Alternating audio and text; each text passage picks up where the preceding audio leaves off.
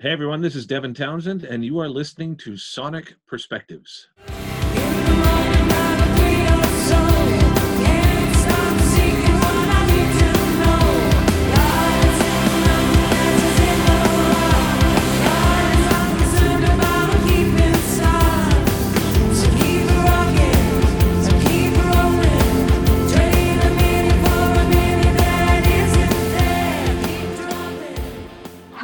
Welcome to another interview with Sonic Perspectives. My name is Samantha Buckman, and today I am joined by Devin Townsend of Strapping Young Lad fame and his association with the Devin Townsend Project, other solo projects, and much more. So now, usually when I interview an artist, it's because there's some big event coming up after some period of silence and anticipation. But it feels like I'm stepping into a revolving door of all of the great Devin Townsend works that have been going on in the future and in the recent past. So in October, though, two big projects. You've got your fifth quarantine concert, and biggest of all, Order of Magnitude is coming out on October 23rd. So how Yeah. are you doing leading up to those two? You know, I'm okay. I'm sure it's the same with you. You you you have good days and bad days, and um, my work. Uh, I'm fortunate for my work in so many ways, and uh, I'm fortunate as well that I immediately uh, was given the opportunity to sort of pivot it so I could continue during this time. And so I my days are very full, like always right now. In fact, arguably fuller than they have been in a long time. Uh, and I uh, I'm doing okay actually. You just got to take a deep breath sometimes, but I'm doing okay. Now, Order of Magnitude is far from your first live release. So what makes this one so special, and what was the process like leading up to it? The process for this is in line with the process for the entire uh, career, in that each record is, I guess, best described as you're sort of peeling away a layer of the onion in hopes of figuring out what you, well, who you are, I guess. And Order Magnitude was a good step in that because up to that point, so much of my live work has been uh, revolved around backing tracks and click tracks. And i think a lot of the the the feeling that people have towards that uh, and you know the negativity that maybe some people have towards backing tracks uh, is warranted. But for me it's always been because i have such complicated music really or layered music rather that in absence of it it just doesn't sound right to me. So i've always had to try and replicate it somehow. And this one, the order of magnitude, gave me the opportunity to experiment with what it would be like to do it with 10 people as opposed to backing tracks. And there's no click tracks, there's no backing tracks, and there's really, there's really um, a sense of of recklessness to it, and there's a sense of um, it could go either way at any point. That was really healthy for me, I think, as a musician and perhaps moving forward as well having gone through this it will contribute to my willingness to do it again in the future. It was really a, a, an important one for me compared to the old ones. What were the, the old lo- ones uh, were important too. That's right no, what were the logistical difficulties with that? well there was a lot but i think i think i enjoy puzzles and um at least these sorts of puzzles. And so the logistics were really more in the planning stages where it came down to how do you how do you set this up? So with the 10 days we've got for rehearsal and in those 10 days is a new crew uh, all these video screens and the video screens had to react real time. So it wasn't like there was videos that played consistently behind the band every time. I i had a guy that was triggering things. So he was improvising with the band at the same time. And then trying to get 10 people who had never played together. And all of these people maybe in a couple of instances it was different but but all these people this was their first time playing heavy music. You know che or or or morgan or or mike or marcus they may have sort of flirted with that style before but no one had ever really toured with it like that maybe mike did with Dethklok but other than that they're all different cats and so getting that together was there's a lot of logistical things to sort out. So the way that I approached it was six months prior, I started flying to where everybody was and setting up these Pro Tools sessions so that I had all the backing tracks that they would be hearing when we played together with a band. But then I would record their parts separately. And then prior to meeting them, I would send them these sessions and say, just please learn that. And then I'll come meet with you for a week. I went to Berlin with Marcus and Stockholm with Morgan and San Diego with Mike and yada, yada, yada. And then I worked through it once they had learned it. I said, okay, this is what we're going to expect. And so by the time we got to those 10 days, which would have just been chaos had that not happened, everybody kind of came in to a certain degree aware of what was happening. And then those 10 days were spent just trying to come together as a band. And, you know, it was touch and go as to whether or not it would work, but it, it, it did. And I think a lot of the reason it did is just because the caliber of people involved was just so great and the attitudes were so healthy. So, this has clearly been planned for quite a long time, and it seems the arc of the empath release was very strategic. That came out in March 2019, and since then there was a European tour, obviously the North American tour, which got cut a little bit short. So, where exactly does this fit into that release arc, and how did, uh, I guess, COVID throw it off? well, I guess everything is an opportunity if you want to look at it that way. And if you don't want to look at it that way, COVID threw it off in every conceivable way, right? Um, how does it fit into the arc? I mean, I guess, uh, well, that is, that's a good question. I, the arc is based on a trajectory that occurs subconsciously, I think. I think my role in that arc is to just try and follow my intuition and then actualize it to the best of my ability. And it seems now, so many records into this, that I can kind of I can kind of accept that that trajectory makes sense. And so the order of magnitude seemed to be inevitable that if you're going to put this much effort into something that conceivably is only going to happen once for for financial reasons or logistical reasons um, it makes sense to capture it and then by capturing it it gave me an opportunity to mix it and edit it. And by doing that i could analyze it. And that analysis of the work retroactively has always been a huge part of my creative process which in a sense as a side note often explains why one record is so different from the last one. It's like okay well having gone through that and the amount of effort it took to actualize it uh, there's an analysis that comes with it that's just inevitable and so i guess the arc now with order of magnitude resulted me saying, okay, well now the the volume two thing seems important for me to do. You know, the one that I did the green screen with strapping material. And why was that important? Well, because I recognized through the analysis of that that the volume one was really for me. It was I really wanted to choose a set list. I wanted to invest the money in in what was very clearly going to be a a, a challenging uh, situation. And so through it, I recognize it. Now I feel like it's important for me to give something to the audience that they wanted. And onward and onward. I don't think there's, I mean, it's all chaos, but I think that if you choose to look at your decisions amidst the chaos, um, there's a strange sort of sense that can be made out of it. So there's a lot of work that went into this, um, specifically order of magnitude, both before its production and after its production. So could you talk a little bit about what it was like, I guess, once the show was recorded, once you had everything together? So what exactly was your process um, beyond that? I didn't want to. I didn't want to even think about it. I mean, it, it's such a daunting thing.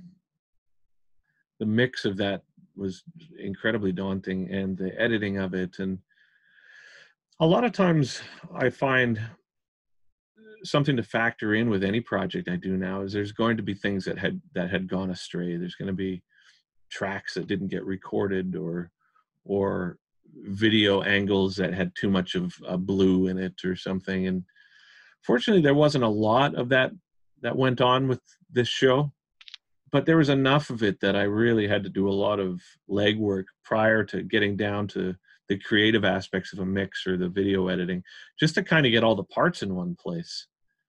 You know, we had um, issues trying to find all the multi-track and then lining certain things up, and then the phase orientation, and and then the same thing with the video. There was one or two cameras that were out of sync that we had to try and find the offset for. And typically, how we do that is I'll fly to the UK or or go to the people or or vice versa. But I guess to answer your question about how COVID played into it as well, that wasn't an option. So even the video editing, usually I sit with Paul Green in in Manchester and we sit in front of it and I say, okay, that shot there, let's go through and see if there's another one. And that one there, uh, uh, there's actually something that's going on in the keyboards that to me is more of a focus of that part and so it's easy in that sense. I'm, he's like okay i'll focus on the keyboard player.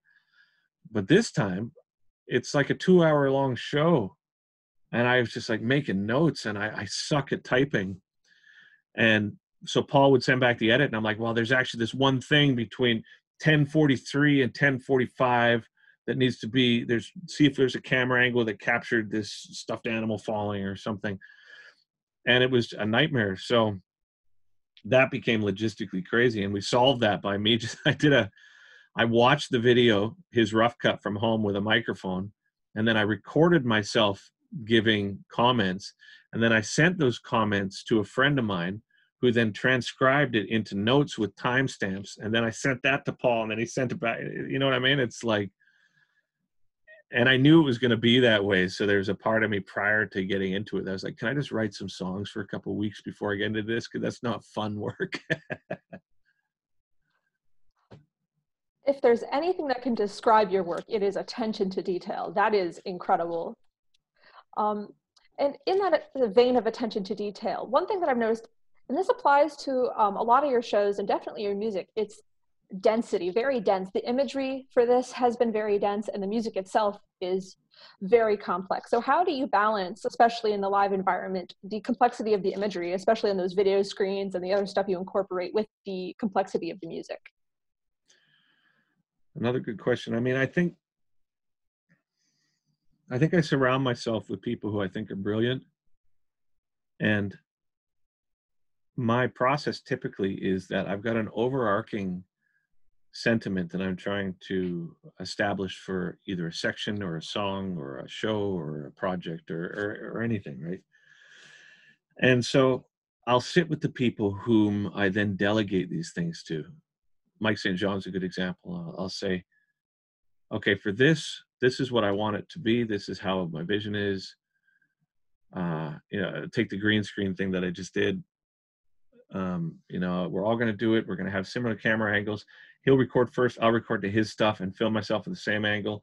Then i send that to the drummer or to the bass player and then he records himself to both our parts with the same camera angles and then blah blah blah. Then we do it then we send it to the people in serbia and then this is the aesthetic that i'm thinking. And then i move on to something else. I feel that once i've been able to explain to people what it is that my idea is i'm fortunate to be in a position typically where those people can then run with it and i can do that with a lot of different aspects of a production. I can do that with even the instrumentation. I can say um, you know on the empath record there was a section in uh, i think it was hear me where it's going really fast it's really fast and then all of a sudden my idea was that the feeling was that you're running a race and then your shoelaces come untied and you trip. So it's like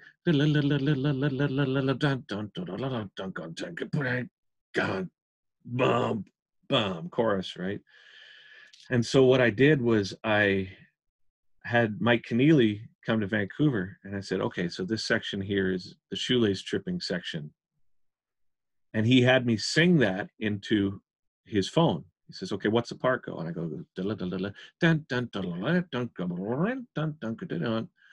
and then he took that scat of mine and he translated it onto guitar. And then he played that.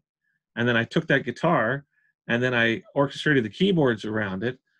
and then that section was done and while he was figuring out the transcription for the guitar i was off working on something else and so my process now involves a lot of people that i can kind of vomit these ideas on. And then they're invested enough in the project that they're willing to pursue that. And they have enough respect for the vision that they come back and they say is this right?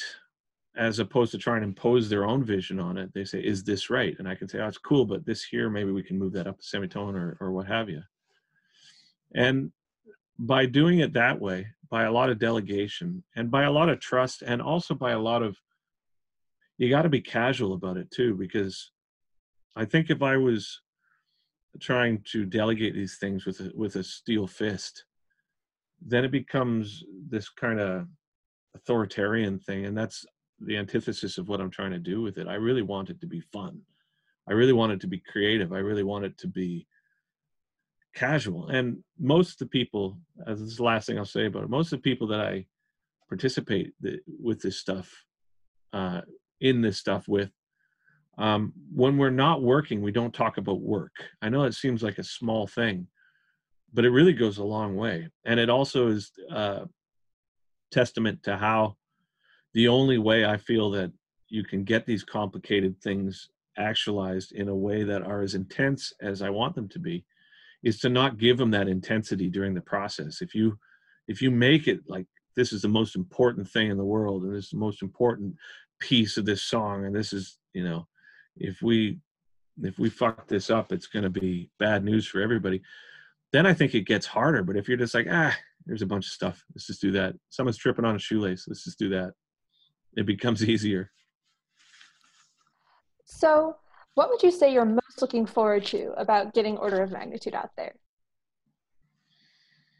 I don't even remember. I don't even remember that I did it. I'm doing all these interviews this week and I'm in the middle of five other projects. And so having to go back to order of magnitude, I'm just like, oh yeah.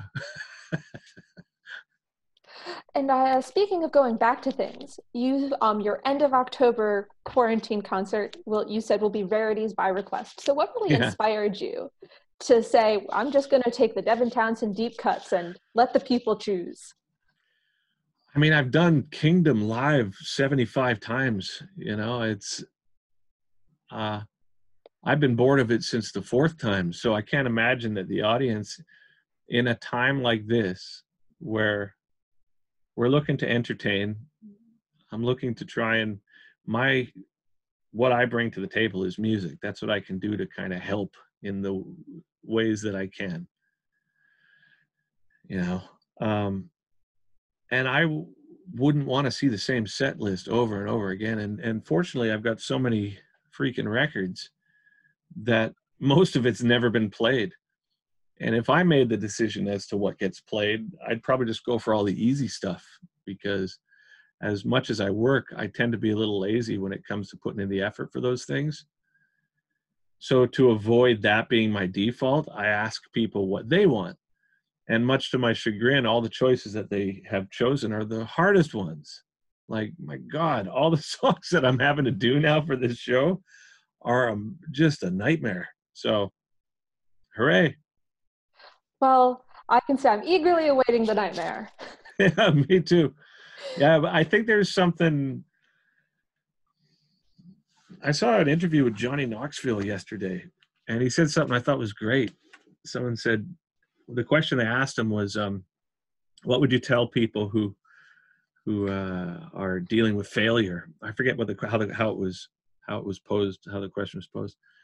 But his answer I thought was fantastic. He's just like, if you're not failing, or if the potential for failure isn't there then you're just not trying hard enough and i thought that was great because if i you know if you play the same thing over and over and over and over again eventually it's like it becomes streamlined and super slick but if you're trying to push forward which is what i'm trying to do it's always been what i'm trying to do like on a personal level or artistic level or psychological level that's like i'm just drawn towards moving forwards and the only way that you can move forward is if you put yourself in a position where the potential for failure is massive.